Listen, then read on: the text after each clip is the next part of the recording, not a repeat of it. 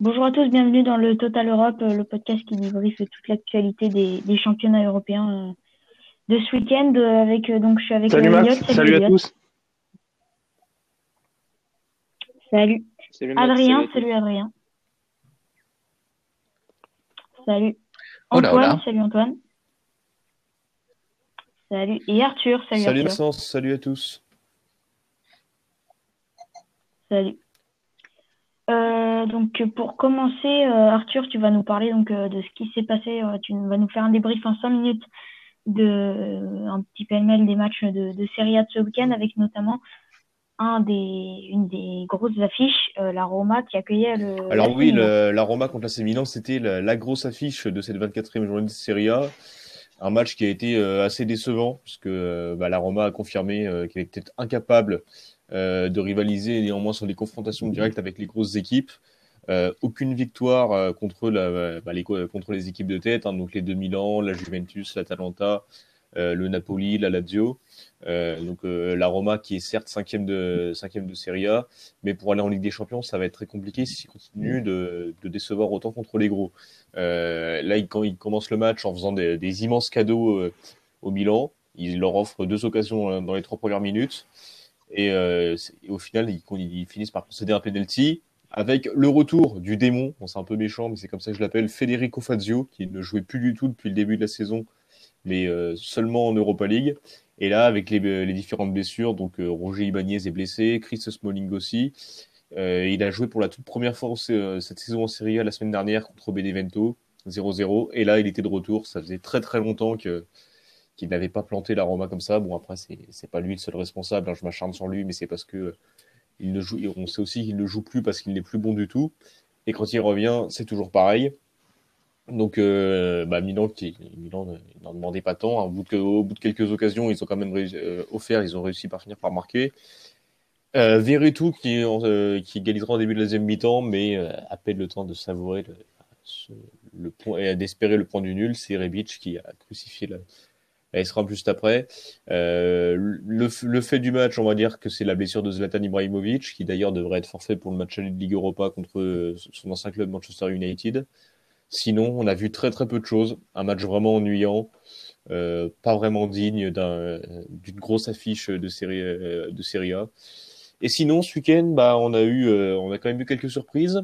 Mais bon, est-ce qu'on peut considérer comme une surprise la Juventus qui euh, galère à, à Vérone? Un partout malgré un but de Cristiano Ronaldo. Mm. La Lazio qui s'incline 2-0 à Bologne après la, claque reçue euh, cette semaine en Ligue des Champions contre le Bayern. Sinon, bah, on a, et sinon pour les autres grosses équipes, bah, Naples qui s'impose tranquillement face à, face à un petit Benevento et l'Inter Milan qui s'impose 3-0 contre le Genoa avec trois buts de trois anciens joueurs de Manchester United, Lukaku, Darmian et Alexis Sanchez. On va dire que voilà, c'est un week-end week où deux grosses équipes ont calé où les autres ont fait ce qu'il fait ce qu'il fallait et un choc vraiment décevant, un tout petit week-end de, de Serie A euh, où l'Inter est toujours seul en tête avec 4 points d'avance sur le, sur le Milan. Il y a vraiment très peu de choses à retenir, euh, à retenir de cette journée, à tel point que j'ai envie de dire que l'événement, c'est la blessure d'Ibra. C'est dire à quel point il s'est rien passé. Hmm. Donc euh, je rappelle avant de passer euh, aux autres championnats que donc euh, l'Inter fait figure de, leader avec 4 points d'avance sur, sur le Milan AC. La Juve est troisième avec 10 un match points de retard quand même. Hein. Et autant que l'Atalanta. Ouais, le fameux match, contre le Napoli qui avait pas pu être joué en septembre, qui avait dans un premier temps été perdu par le Napoli sur tapis vert. Et on ne sait toujours pas d'ailleurs quand est-ce qu'il sera joué, mais on y verra en tout cas beaucoup plus clair après après ce match. Il y a un autre match qui n'a pas, pu être joué ce week-end, mais qui lui a été reporté à mercredi, donc euh, c'est bien, il y aura peu de, il y aura peu de temps perdu. Mm. Ce sera le match entre le Torino et Sassuolo. Mais sinon, euh, mais sinon, euh, très peu de choses à dire sur cette journée. Mm. Et du coup, sur le classement, on a vraiment l'impression, même si la Juve est plus dans le lot un peu derrière les deux clubs milanais, je pense qu'on qui s'assureront la place en, Champions League. Euh, les deux clubs milanais justement font, font, je sais pas comment le dire, mais ils sont ils sont devant. Et donc il y a ces trois là, puis derrière il y a l'Atalanta, la Roma, Naples et la Lazio qui vont jouer euh, une quatrième place et la cinquième place pour ouais, puis la, la, sixième pour le pour la nouvelle Coupe d'Europe, puis éventuellement la, puis éventuellement la septième si le, le, vainqueur de la coupe est dans, est dans les premiers, ce qui devrait a priori arriver. Hmm. Après, bon, pour moi, faut pas enterrer la Juve parce que même si je les vois très très en dessous de, de, de leur, des saisons précédentes cette année. Euh, bon, une victoire contre la police qui est loin d'être assurée. On sait même pas quand est-ce que le match sera joué, mais il sera à trois points de, de l'AC Milan. Et euh, ça pourrait euh, pas relancer, mais euh, parce que pour moi, c'est, rien n'est fini. Il faut rappeler qu'en Italie, on n'est qu'à la, qu'à la 24e journée. Hein. C'est contrairement aux autres championnats qui sont un peu plus avancés. Ouais, mais il reste quand même oui, pas spécialement pour le titre. Hein. Mais même pour une deuxième place, même l'AC Milan peut très vite mm. se faire décrocher. On a vu dans le derby de Milan qu'il euh, y avait une classe d'écart entre, entre l'Inter et l'AC Milan. Mm. Ok, bah voilà. Euh, donc ensuite en, Bundesliga, donc il y a eu pas mal de matchs ce week-end, notamment le, Bayern qui a roulé sur, sur Cologne 5-1. mais toi, Adrien, tu vas nous parler de Dortmund, encore une fois, qui cette fois s'impose. Euh, certes contre Arminia, et puis aussi de, du match alors, euh, Dans un premier temps, on va parler de, du enfin d'un bon match de Dortmund. Ça faisait quand même longtemps. Dernière victoire face à Leipzig, hein, on rappelle il y a un peu plus d'un mois sur un but de, avec un but de Meunier, donc pour dire la chose. Donc en première période, on avait un match de Dortmund, hein, c'est-à-dire une, domination écrasante, mais euh, quelquefois il, laisse un peu d'espace dans le dos, puis Bielefeld a failli ouvrir, la marque à de nombreuses reprises notamment euh, Cordova qui a failli marquer, mais malheureusement, bah, il a fait un pointu, le bon vieux pointu de la, cour de récré. Donc en deuxième période, on avait un bon travail, on avait un bon Sancho, un bon Sancho qui est d'ailleurs euh, courtisé par United, hein, selon le kicker qui est sorti ce matin. Et euh, donc on a vu un bon Sancho qui a offert une passive pour Daoud. Hein. Antoine, tu te rappelleras de Daoud. Hein. Mm-hmm. Et voilà, qui revient euh, à son bon niveau, le bon niveau qu'il avait à Mönchengladbach. Ensuite on, ensuite, on a vu un bon Sancho toujours, sur, qui a bien travaillé avec Guerrero pour euh, servir Roy sur un plateau d'argent. Puis Roy qui se fait découper dans la surface. Donc un penalty logiquement transformé par Sancho. Hein.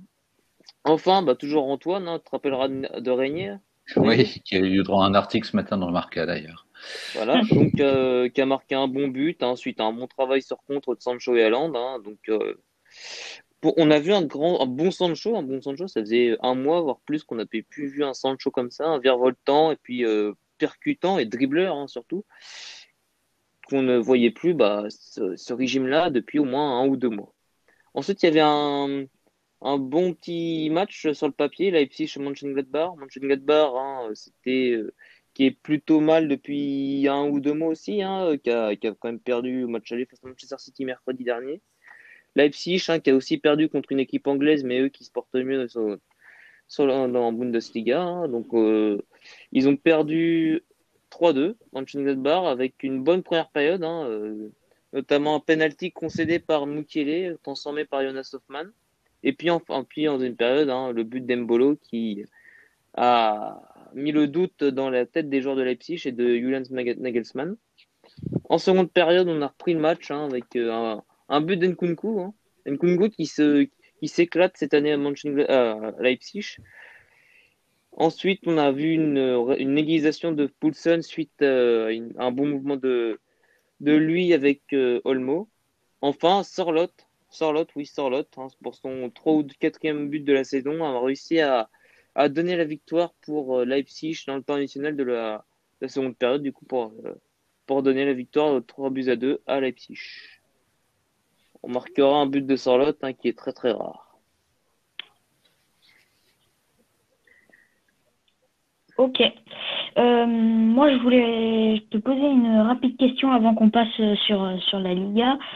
Euh, alors, c'est pas forcément sur le match en lui-même, mais c'est sur ces deux équipes, euh, Wolfsburg-Hertha Berlin.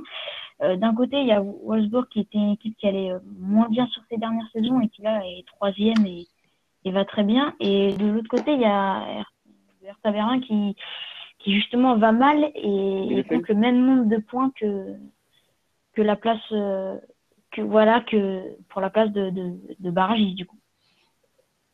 Donc je sais pas qu'est-ce que tu en penses de ces deux équipes cette saison. Bah en euh, fait, Wolfsburg, j'ai envie de te dire que c'est plutôt un cycle. Ils avaient entamé, ils avaient entamé un cycle avec le départ de Kevin De Bruyne, la fameuse équipe qui avait été en demi-finale de l'Europa League 2016, je crois. C'est ça.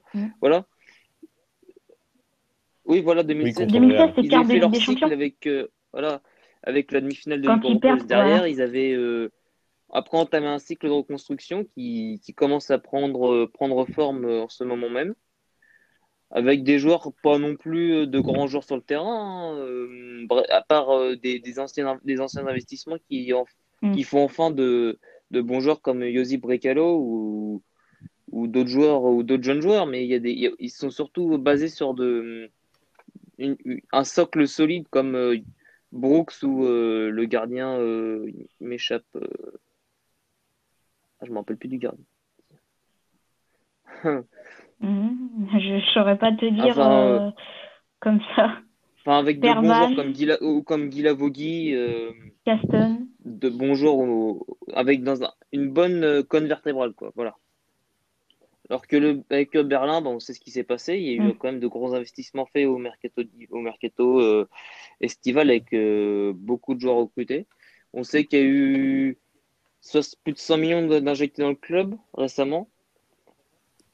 On, on mettra ça sur le compte de la construction, hein, le Berlin, parce que au final, dans le jeu, c'est c'est pas catastrophique. J'ai vu pire, mais bon, bah c'est le manque c'est le manque de cohésion dans le groupe en fait. C'est j'ai envie de faire un parallèle avec Chelsea presque, où ils achètent des joueurs sans vraiment savoir les placer sur le terrain.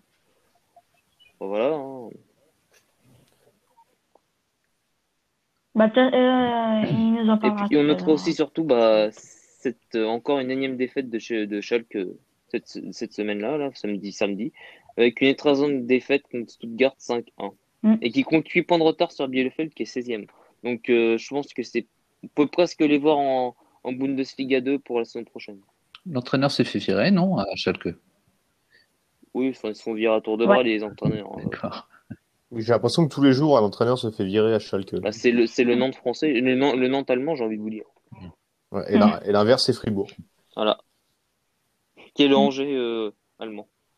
Angers, exactement, c'est ça que je pensais. Et bah, bah voilà sur la Bundesliga, merci euh, Adrien. On passe du coup sur la Liga en Espagne, où il y a eu euh, deux grosses affiches. Alors au moment où on enregistre, il n'y a pas eu encore le Real Madrid Real Sociedad. Euh, bah, au moment où ça sera sorti, oui, mais mais du coup les deux grosses affiches c'était euh, Séville Barcelone, euh, le Barça qui s'impose dans un gros match et et Villarreal Atlético, euh, l'Atlético qui s'impose par le même score. Euh, donc euh, tu vas nous parler principalement de, de ça Et euh, sur absolument, week-end de Ligue 1, effectivement. C'est effectivement encore une journée un peu compliquée à analyser dans sa globalité, puisque le Real, le Real Madrid Real Sociedad sera joué ce soir à 21h, lundi. Alors, le reste des matchs a livré quelques enseignements. Et je vais commencer, une fois n'est pas coutume, pas par le tableau, mais par l'affiche du week-end qui a opposé le Séville au Barça. En sachant que c'était un match charnière pour la saison des deux clubs, pour deux raisons. Alors la première, elle est immédiate, c'est que la rencontre intervint seulement euh, quatre jours avant la demi-finale retour de Copa del Rey. Rappelons que Séville avait gagné 2-0 à l'aller. La deuxième raison, c'est que Séville pouvait enfoncer le Barça psychologiquement en s'imposant sur la pelouse. Euh, en prenant les trois points, il n'y aurait pas une grande différence au classement, mais on va dire que dans les têtes, le trou aurait été fait. Et finalement, euh, comme souvent avec ce Barça imprévisible et contre toute attente, bah, c'est le Barça qui s'est imposé de manière convaincante en faisant peut-être le meilleur match de sa saison, ou au minimum l'un des meilleurs matchs de sa saison, en gagnant 2 à 0, avec des buts de Dembélé, qui a été très bon, on y reviendra, et Messi également très bon, on y reviendra. Objectivement, on a assisté donc à l'un des matchs les plus aboutis du Barça, et surtout, comme tu le disais Max, c'est la première victoire du Blaugrana contre un adversaire direct. C'est pas le plus prestigieux, mais c'est quand même un des, des cadres au classement. Et moi, en fait, l'analyse que je fais de ce match, elle est d'abord euh, comme une bataille d'entraîneurs. Et il faut reconnaître pour une fois que Coman a, a fait une, un très bon boulot, a pris le dessus sur Lopetegui. Il a oublié le 4-3-3 inefficace qu'il avait utilisé en Copa. Il a mis un 3-5-2 en s'appuyant sur trois défenseurs centraux, donc l'anglais, Piqué et Minguessa, avec Alba et Dest en latéraux, très offensifs, chargés de faire euh, le pressing assez haut. Ces deux-là étant associés au milieu à trois meneurs de ballon euh, au milieu de terrain, donc Pedri, De Jong et surtout Busquets qui a vraiment fait euh, son meilleur match de la saison. Et donc ce dispositif-là était chargé de soutenir Messi et Dembélé. Le cas de Dembélé étant relativement intéressant puisqu'il était placé en fait un peu dans le dos de Koundé. Ça c'était la, on va dire, le pari tactique qu'a fait Coman et qui s'est montré extrêmement efficace. Dembélé a bénéficié d'une liberté dans le jeu à laquelle Coman ne nous avait pas habitués et qui a porté ses fruits. Et au final, Lopetegui n'a pas réussi à trouver la formule pour contrer ce Barça-là.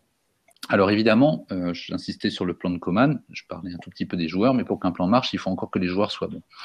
Et euh, il faut reconnaître que Coman a réussi, par ses changements de position, par ce changement de tactique, à mettre les joueurs un petit peu plus euh, dans l'inconfort. Il les a obligés d'une certaine manière à faire les efforts qu'ils ne faisaient pas et à être un petit peu plus euh, consciencieux dans leur travail. J'aime prendre l'exemple de Dembélé, qui a vraiment de, dont la liberté a été vraiment très intéressante, j'incite là-dessus, et qui a vraiment été le meilleur Barcelonais. Il faut lui rendre ça. Euh, maintenant, moi, je suis assez intéressé par ce qui va se passer mercredi euh, pour la demi-finale de retour de Copa contre les mêmes Sévillans. Déjà parce que le Barça va devoir, euh, assimiler un problème d'infirmerie, puisque Pedri s'est blessé. A priori, il en a pour deux semaines. Araujo est blessé lui aussi, mais enfin sorti sur blessure lui aussi, mais a priori pour mercredi, ça devrait tenir.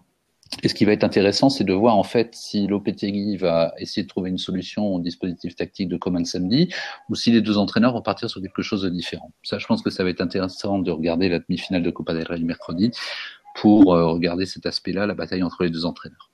Je passe rapidement sur euh, Villarreal Atletico, qui était l'autre affiche attendue. Alors, on a tous vu à quel point les, les, joueurs de l'Atletico ont été décevants en Ligue des Champions avec leur défense à 6. Et en plus, ils avaient une très mauvaise euh, série en Liga. Le match s'annonçait compliqué, il l'a été, mais Villarreal a clairement dominé, mais l'Atletico a répondu présent. Victoire 2 à 0, euh, qui est euh, évidemment contraire à la physionomie du match. Simeone a initialement employé un schéma de jeu assez attentiste, un 3-5-2 comme Coman, mais avec des ambitions différentes. Euh, peut-être pour démontrer que son approche initiale face à Chelsea pouvait donner des résultats en mettant trois défenseurs centraux, des latéraux avancés, dont Saul côté gauche. Bon, euh, il a semblé renoncer au bout de 25 minutes de jeu pour repasser en 4-4-2, ce qui est tout à son honneur. Il a quand même été capable de faire des changements. Alors l'Athletic, contrairement à ses matchs précédents, a retrouvé ce qui a fait la base de sa position de leader, c'est-à-dire la capacité de s'accrocher, la lutte dans les duels, la capacité à marquer lorsque le match devient difficile, et surtout une défense hermétique en sachant notamment sur son arrêt à la 35e euh, face à une tête de Gérard Moreno.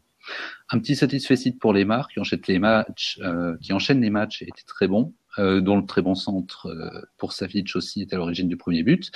Le match s'est moins bien fini pour lui puisque en faisant une grosse faute sur Capou qui aurait pu lui valoir l'expulsion, il s'est blessé et il est sorti à la mi-temps. Et enfin un petit point sur Joan Félix qui était remplaçant en début de match mais qui était auteur du deuxième but, qui a été décisif pour point pour l'Atletico. En rappelant quand même que dimanche, il y a le match le plus important de l'année qui est le Real Atletico, euh, qui peut être décisif dans la course au titre. Si l'Atleti l'emporte, a priori, je pense que le Real ne reviendra plus. Mais sur un derby, honnêtement, tout est possible. Et moi, j'ai très très envie de voir ce que ça va donner ce match-là. Rapide débrief sur la bas du classement pour faire très vite. Alors, souligner la victoire cinglante de Retafe contre Valence, 3-0. Euh, Bordalas reprend de l'air, on parle depuis la semaine dernière. Valence retourne dans une situation a priori très difficile. Je reviendrai sur Valence sans doute lors d'un prochain podcast parce qu'il y a beaucoup de choses à dire. C'est un mélange de gestion à l'Akita et de gestion à la Jacan Hero. C'est quelque chose d'assez extraordinaire. Dernière petite note, euh, Osasuna qui a gagné sur la pelouse d'Alaves et qui met donc les joueurs d'Alaves à 6 points. Donc là, c'était vraiment un match important. Alaves c'est toujours le premier relégable. Et enfin, euh, Huesca et Valladolid qui ont chacun pris un point dans leur match respectif. Et donc, on a toujours les six derniers du classement en 5 points. Voilà pour le résumé.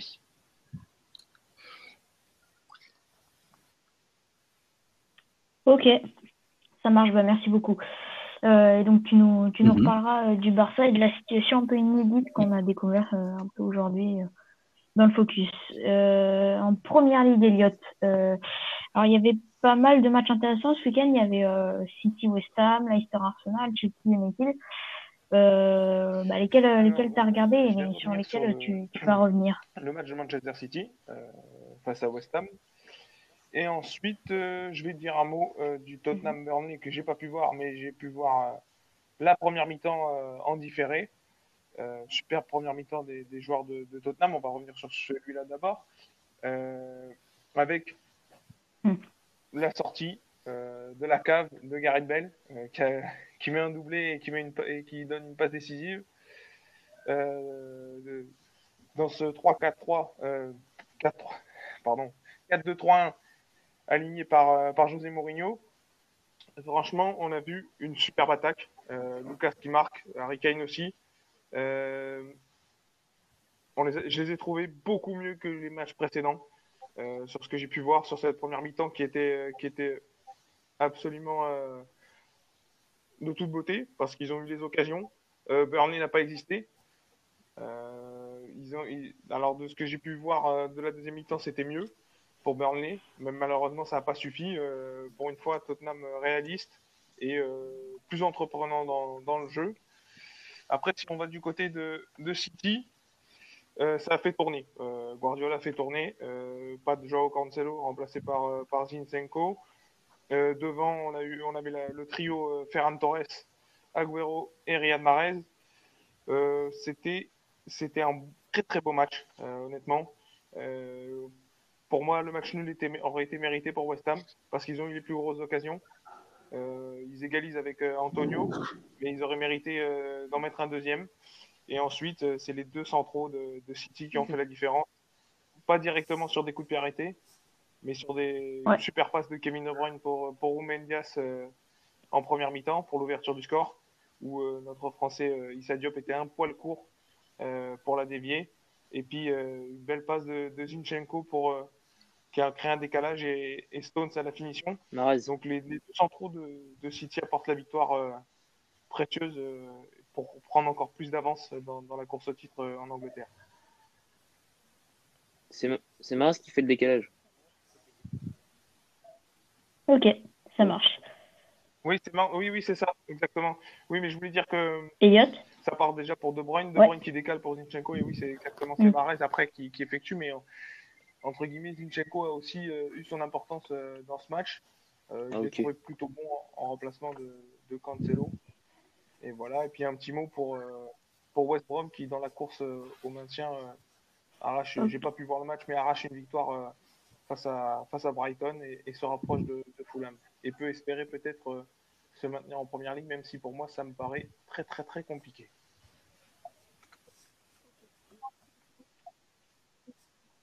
Ok, et si tu veux en 30 secondes, soit euh, revenir sur euh, Leeds Aston Villa, qui sont un peu deux petites équipes qui, qui, marchent bien cette année, ou alors le Leicester Arsenal avec une victoire d'Arsenal.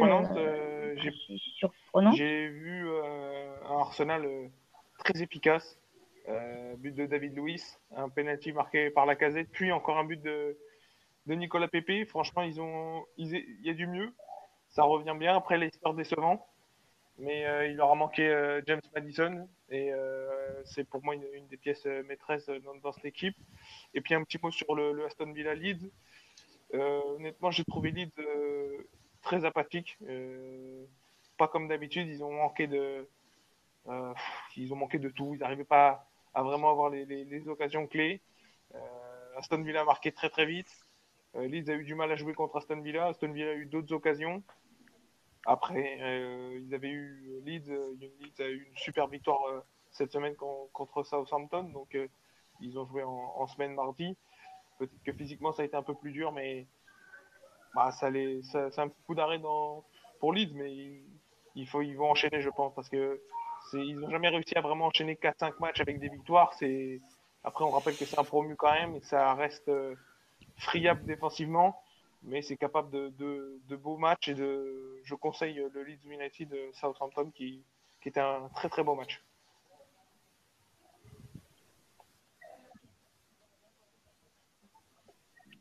Ok, et eh ben bah, voilà, bah, merci. Euh, donc, euh, alors, on a, développé un peu un nouveau format, donc avec, euh, avec ces débriefs de, des matchs du championnat un peu en, pêle-mêle. Après, deux de nos intervenants euh, feront un focus sur, sur une équipe, un joueur, un, événement de leur championnat. Et on a une thématique commune.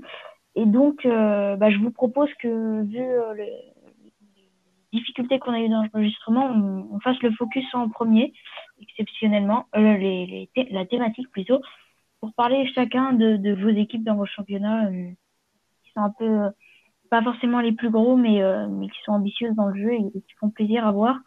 si, Oui, bah moi, Si je, veux, pense que euh, vous, vous vous doutez tous de l'équipe euh, à laquelle j'ai envie de vous parler, c'est l'Atalanta. L'Atalanta de Bergame, bah, qu'on a des, euh, que le monde a découvert euh, lors de lors de son, son entre guillemets épopée en Ligue des Champions. Ils sont arrivés jusqu'en quart de finale. Faut savoir que l'Atalanta, ils sont remontés de, ils sont remontés en Serie A en 2011 et, hormis une saison où ils sont 15e et une autre 17e, ils ont quand même à peu près toujours réussi à aller à, voir vers le haut. Les premières années, c'était compliqué, même si pour leur première saison 2011-2012, ils, accrochent euh, une neuvième place. Et c'est surtout à partir de 2016-2017 où ça y est, euh, ils commencent à, on commence à les repérer. Ils terminent quatrième, donc ils vont, euh, ils vont par la suite en Europa League. Bon, ils vont pas, ils vont pas bien loin, mais tout de même, la saison d'après, ils sont septième. Puis, puis deux fois consécutivement, la troisième place. Et notamment avec cette épopée de l'année dernière en Ligue des Champions, on les a découverts. C'est un, tout petit budget. Euh, leur budget en 2020 est estimé à 115 millions d'euros. Euh, et c'est avec l'arrivée bah, de, de Giampiero Gasperini en, en 2016 que euh, tout de suite l'équipe s'est stabilisée, a eu un très bon un fond de jeu, une équipe qui est vite devenue agréable à regarder. Et même si le club n'était pas vraiment mauvais depuis sa remontée en Serie A en 2011, alors qu'il venait juste de descendre l'année dernière, ils étaient pas pas non plus de l'enfer. Depuis l'arrivée de Gasperini, le classement c'est quatrième, septième et deux fois troisième, et cette année ils sont quatrième. Donc un club comme ça en Ligue des Champions, c'est quand même assez extraordinaire. hein. Ils s'attendent, on peut pas vraiment s'attendre. Et pour preuve, l'année dernière, leur stade n'était pas homologué pour le- les compétitions. Ils étaient, UEFA, ils étaient obligés de jouer à San Siro. Et euh, aujourd'hui, tout le monde connaît l'Atalanta. Tout le monde euh, sait un petit peu les, les joueurs qu'il y a là-bas. Tout le monde voit à peu près comment ils jouent parce qu'on a l'occasion de les voir en Ligue des Champions. Et là où en plus, et là il y a quelque chose qui m'a vraiment encore plus surpris, ça s'est passé cet, hiver, c'est la, légende du club, le capitaine Papou Gomez, qui suite à des, à des très grosses tensions internes avec Gasperini, il, s'est quand même battu avec, lui. Euh, derrière, il ne joue plus. Le club annonce qu'il ne rejouera pas. Et il y a cette image assez terrible euh, lors du match Juventus-Atalanta où, euh, où Papou Gomez est en tribune et il chante l'hymne de, de, de, la Juve tout seul en plus hein, dans un stade vide. Donc là, on se dit mais c'est grotesque. Comment il a, mmh. comment euh, ça a pu en arriver là entre Papou Gomez et l'Atalanta Papou Gomez s'en va. Papou Gomez part, euh, part à Séville et l'Atalanta, bah, ils continuent leur vie. L'Atalanta continue sa vie. Ils ont un nouveau capitaine qui est Raphaël Toloy. Et ils continuent à, ils continuent à jouer comme avant. Rien n'a changé. Et c'est vrai, et c'est là qu'on voit que ce qu'a créé Gasperini est, euh, est vraiment admirable. Puisqu'avec des joueurs, avec des joueurs inconnus et malgré certains cadres que, qui étaient notamment Gomez et Ilicic, bah, Ilicic fait pas une bonne saison. C'est qu'il a eu beaucoup de problèmes personnels. Il a raté le Final 8. Et euh, puis Papou Gomez qui s'en va, Ilicic qui peine un peu à reprendre. Et ben, le collectif tourne toujours autant. Là, là, il nous sort un Pessina que personne n'avait vu venir. Euh, sur le côté droit, bah, ils ont, euh, ah, ça fait pas longtemps qu'il là, bon, c'est un petit peu compliqué au début pour lui, mais Joachim euh, Melleux, qui avait failli d'ailleurs signer à l'Olympique de Marseille euh, l'été dernier. Euh, là, il joue parce que Atebauer est pas disponible, mais que ce soit euh, Atebauer et Gossen sur les côtés, euh, au milieu, il y a deux rounds qui, qui, est vraiment le pilier. Une attaque avec souvent Pessina, Ilicic et Zapata, parce que même un joueur comme Luis Moriel, que, qui est peut-être un des plus connus notamment on l'a vu à Séville, et ben même un, un Muriel aujourd'hui est, est, un remplaçant tellement euh, tellement en fait euh, tellement en fait l'effectif est interchangeable et que euh, même sur le banc bah, quand les mecs rentrent bah, c'est pareil. Donc vraiment le collectif mis en place par Gasperini depuis son arrivée là c'est sa cinquième saison à l'Atalanta euh, moi m'impressionne euh, m'impressionne toujours de plus en plus mais là quand j'ai vu qu'il continuait à jouer normalement sans Papou Gomez je me suis dit non mais c'est pas possible mais, mais où est-ce qu'ils vont s'arrêter? Et euh, juste, juste, pour terminer, mmh. je termine juste un petit coup. Ok. Et donc, je termine juste un petit coup. Euh, au moment où, il, au moment ouais, où Gasperini arrive, l'Atalanta termine quatrième. C'était un petit peu facilité par les, les 2000 ans qui mettaient plus un pied devant l'autre. Euh, la Roma qui était un coup dans le un, coup dans le top 3, un coup ils y étaient pas. Euh, la Lazio qui était qui était largué, le Napoli qui était un petit peu la deuxième équipe mais pas tout le temps. Ça avait été plus simple pour l'Atalanta à ce moment-là de jouer les de jouer les, les troubles faites. Là, c'est les deux dernières saisons avec le niveau qui le niveau un peu plus élevé, l'Inter qui revient bien, la Milan euh, qui revient bien ensuite. Bah franchement, euh, là qui là qui continue à persister, à être présent, je trouve ça vraiment admirable. D'autant plus qu'il y a Sassuolo qui qui pousse un petit peu derrière. Euh, ils tiennent vraiment bien la baraque et franchement un gros coup de chapeau à Gasperini. J'espère qu'il pourra rester le plus longtemps possible au club.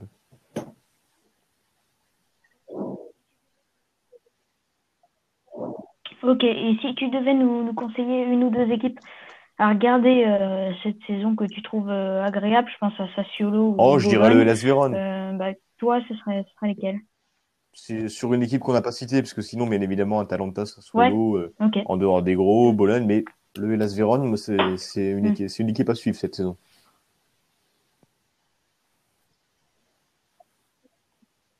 Ok, ça marche, bah merci. Bah, on essaiera de la suivre et tu nous en parleras peut-être dans un, dans un focus, qui sait.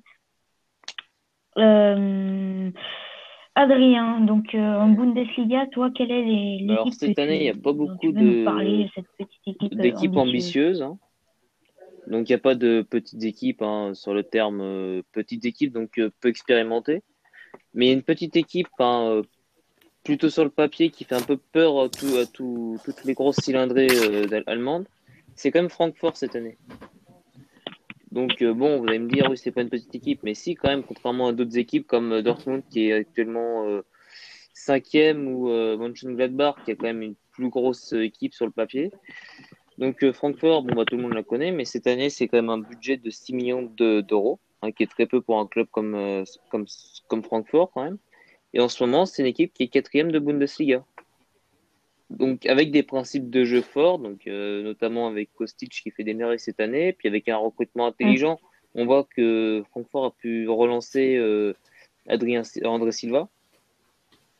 Avec euh, des recrutements intelligents, comme je dis, avec notamment l'arrivée d'Endika, hein, qui avait été acheté pour presque une poignée de, de pain ou d'haricots magiques à, à Valenciennes qu'on voit avec des voit qu'en Allemagne avec des principes de jeu assez forts et des recrutements assez malins, on peut arriver en Ligue des Champions très facilement.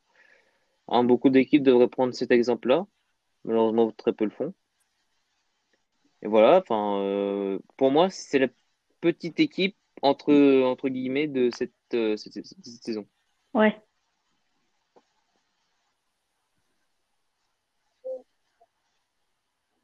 Ça marche. Et si tu devais juste euh, s'en développer, un peu plus nous bas donner au une ou deux équipes à suivre que tu trouves euh, agréables dans le jeu, euh, ce serait lesquelles? Ok, ça marche.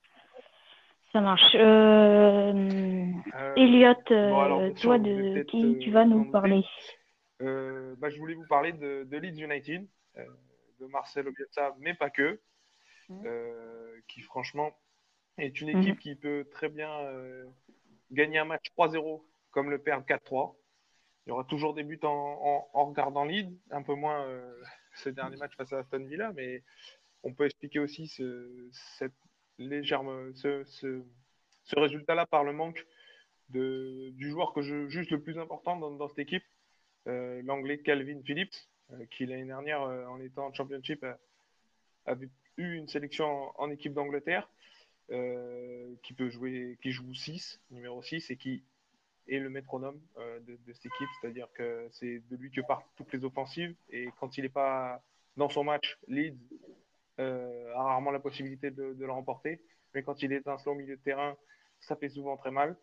Leeds qui, est un promu, donc Gelsa est arrivé il y, a, déjà sa troisième saison. lors de sa première saison en championship, ils avaient raté la montée de peu en s'essoufflant sur la fin de saison en perdant en, en playoff face au, au, Derby County de, de, Frank Lampard. Et l'année dernière, ils, sont champions euh, en profitant de, du retour euh, après le, lockdown pour, pour assurer leur, leur, première place. Et cette année, ils sont 11e, euh, juste derrière Arsenal, à deux points d'Arsenal. Ça joue très très bien. ça a recruté intelligemment en Espagne en allant chercher Rodrigo. aussi Diego Lorente a, à la Real Sociedad et puis en Allemagne euh, du côté de, Fribourg en allant chercher euh, Robin Koch pour renforcer euh, la défense centrale. sinon, en toute fin de mercato aussi, celui que, qu'à mon sens, Rennes n'aurait pas dû laisser partir, et ils doivent s'en mordre les droits, mais c'est Rafinha, qui est franchement très très bon avec Leeds. 5 buts et 5 passes décisives. Il, est, il, a le feu, il met le feu aux poudres, il est, il est vif, il va très vite. sur son côté droit et puis du, sur le côté gauche prêté par Manchester City, c'est un peu le même profil. C'est Jack Harrison, euh, formé au, New York City en, MLS. Et puis, euh, je voulais dire aussi un petit mot du, du buteur. On pensait que Leeds ou que même Rodrigo allait réussir euh, à remplacer pleinement Patrick Bamford. eh ben, c'est le, le meilleur buteur de Leeds avec euh, 13 réalisations. Il est incroyable. Il y a quelques buts qui lui ont été refusés aussi. Il est capable de, de passer. Il est... On pensait au début de saison qu'il serait limité pour la première ligue et puis il répond très très bien aux attentes. Et euh, une belle surprise. Je tenais à, à le féliciter.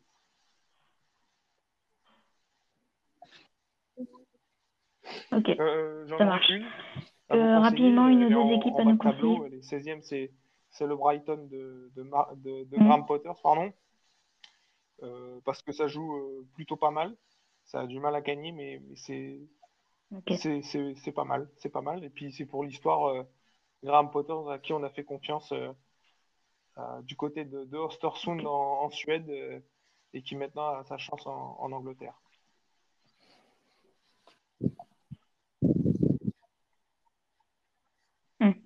Ok.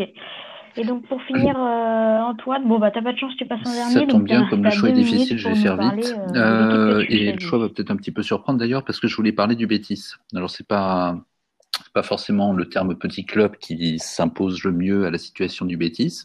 On pourrait plutôt penser à Retafe, Grenade, Alaves ou Osasuna.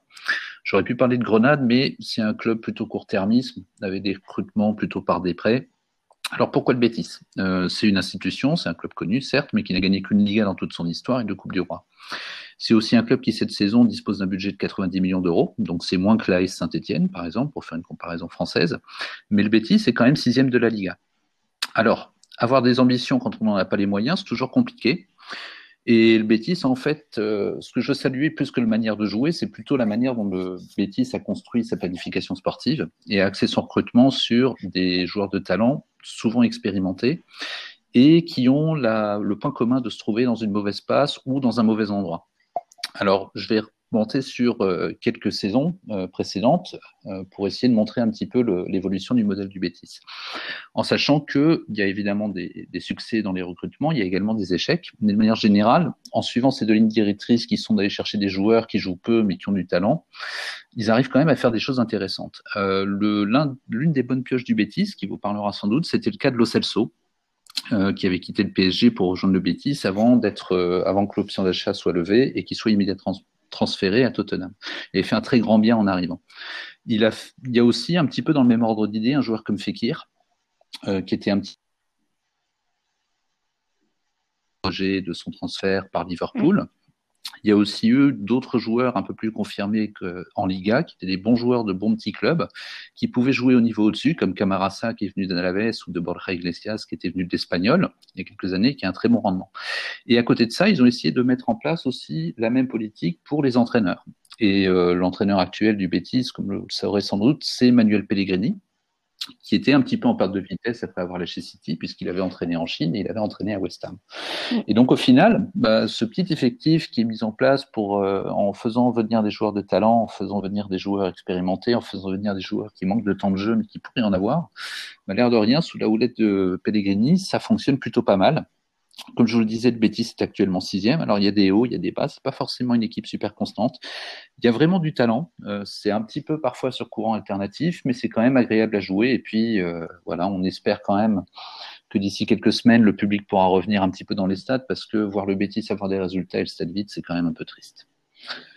Une dernière petite information, juste pour mesurer euh, ce qu'a fait le Betis cette année. Entre la saison dernière et cette année, le budget a été réduit de 40%. Voilà, ça donne aussi une idée du travail qui a été euh, développé. Ok, ça marche, ouais. Hmm. Ok. Oui, forcément, ouais.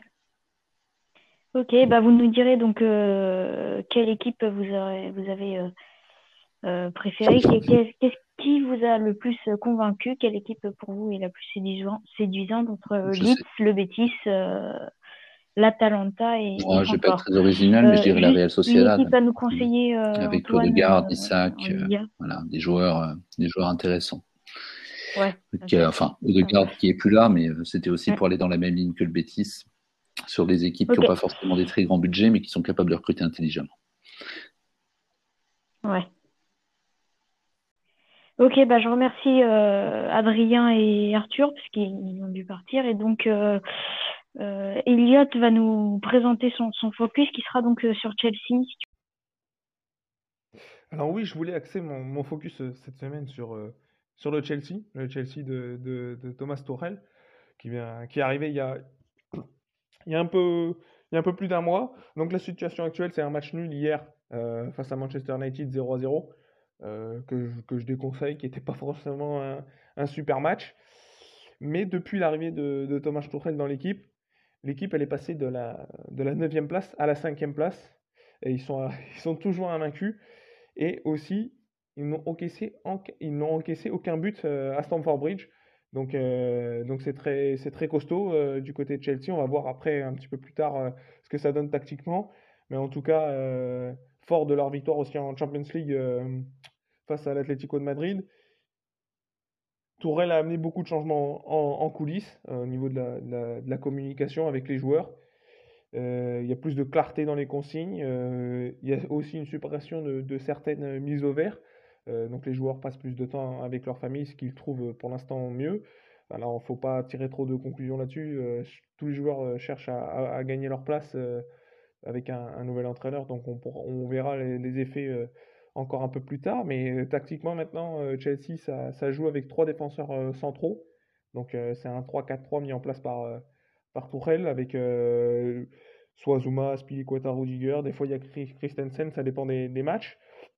On peut aussi euh, noter le retour, euh, ça fera plaisir à Antoine, euh, des Espagnols comme Aspilicueta et Marcos Alonso, qui étaient un petit peu à la cave sous Franck Lampard et qui sont maintenant présents et, et jouent. mais petit bémol, un peu moins de temps de jeu pour, notre, notre champion du monde N'Golo Kanté et pour la recrue de l'été dernier Ben Chilwell sur le côté gauche. donc tactiquement, ça donne quoi? Bah, C'est une possession un peu plus importante. Euh, on cherche à, relancer propre. Euh, petit bémol, euh, c'est pas les, les, meilleurs centraux avec les meilleurs pieds. c'est pas ridicule, mais techniquement, c'est c'est loin d'être un Virgil van Dijk par exemple. On peut expliquer ça par peut-être un manque de vision de jeu, un manque peut-être de confiance, de qualité technique. je pense aussi un manque d'initiative qui doit peut-être être géré comme ça par Tourelle pour éviter de se mettre en, difficulté. Euh, le fait d'avoir euh, la capacité à prendre son temps, à poser le jeu, à avoir des attaques lentes, bah, ça permet aussi d'avoir une plus grosse solidité défensive.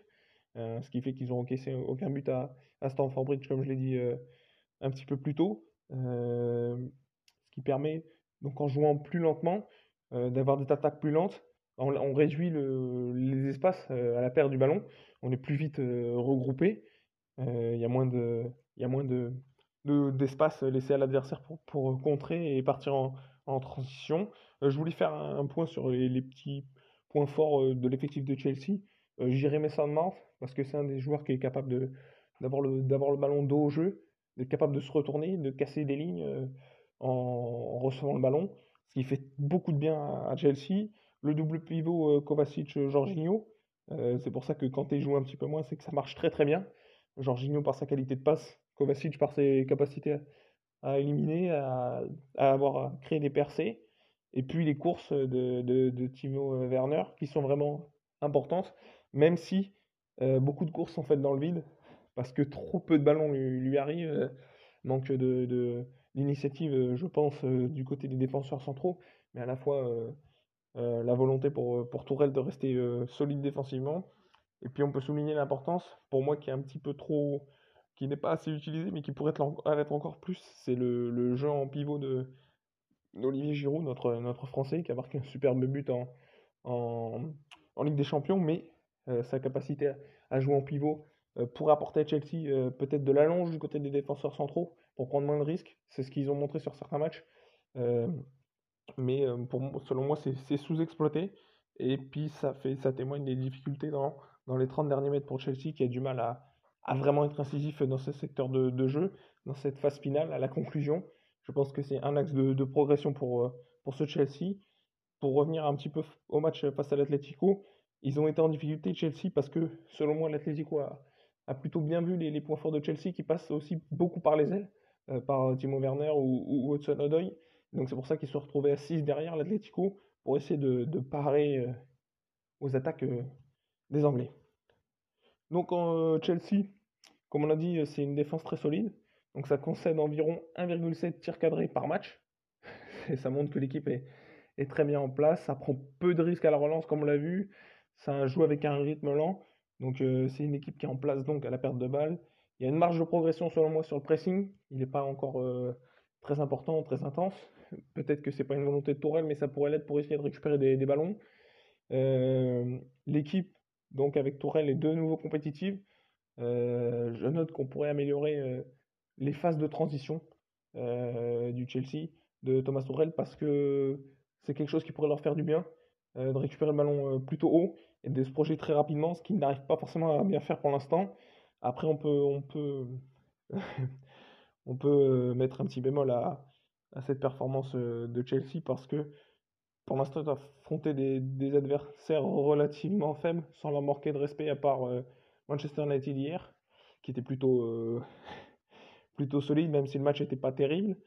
Mais l'enchaînement qui arrive avec Liverpool jeudi, Everton, puis Leeds, puis le retour de LDC euh, face à euh, l'Atlético, va nous en dire plus sur le Chelsea de, Thomas Tourelle.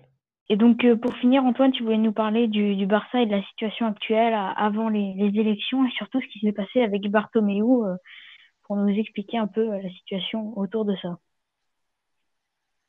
Alors, j'avais prévu de parler de Valence, mais compte tenu de l'actualité du jour et de la tenue des élections dimanche prochain au Barça, je suis obligé de prendre la balle ombre. Alors, déjà, rappel des faits. Le Barça Gate, c'est quoi? Une série de contrats passés entre le Barça et une société spécialisée dans le monitoring de réseaux sociaux appelée e Venture. L'affaire a éclaté grâce à la Nasser, qui a fait savoir que cette société avait participé et alimenté des comptes destinés à des campagnes de dénigrement en ligne, contre des joueurs et des personnalités liées au Barça, notamment Messi ou Piqué. Jusque-là, c'est borderline, mais pas vraiment illégal. Où est le problème? Le problème, c'est comment le contrat entre le Barça et 13 Venture s'est mis en place. Des prestations d'un montant d'un million d'euros, tronçonnées en plusieurs contrats pour éviter de passer par la commission de contrôle des dépenses.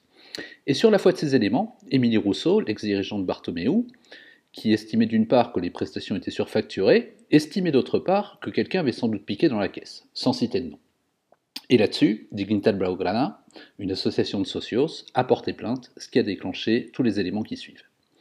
Le Barça, déjà, avait pris le taureau par les cornes et avait diligenté un audit externe de PwC. La presse avait fait état en avril 2020 de la confirmation de pratiques douteuses au terme du premier rapport. Mais lorsque le club a rendu compte publiquement de l'audit, bizarrement, le club indique qu'il n'y a rien de suspect. Circuler, il n'y a rien à voir. Mais la police n'est pas de cet avis.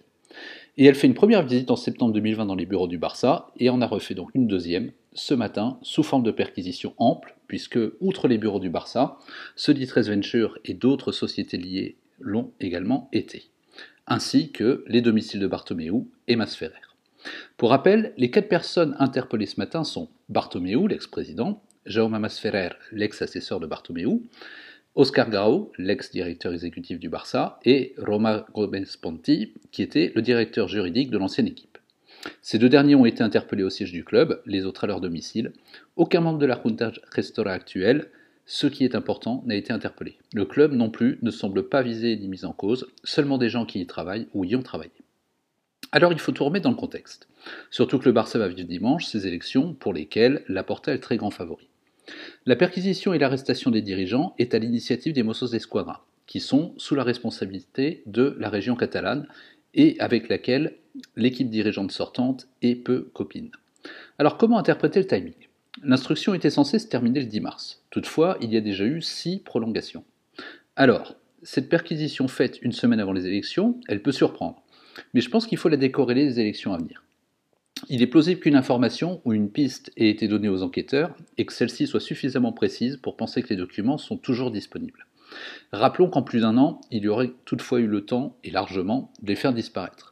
Est-il possible, et là c'est une interprétation électorale alternative, que l'issue de l'élection soit incertaine au point de douter de la survie des documents avec la nouvelle direction?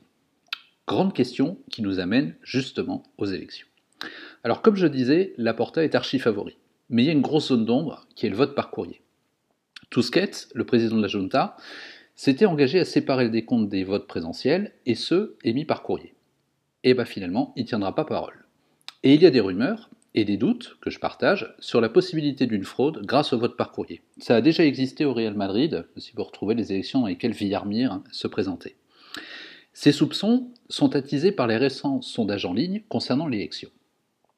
Disons que chacun d'entre eux est sujet à caution, puisqu'un candidat, étonnamment, le moins critique avec l'ancienne et l'actuelle direction, Tony Fréchat pour ne pas le nommer, reçoit des pourcentages de voix stupéfiants, complètement euh, surévalués par rapport aux sondages réalisés euh, auprès des sociaux par téléphone.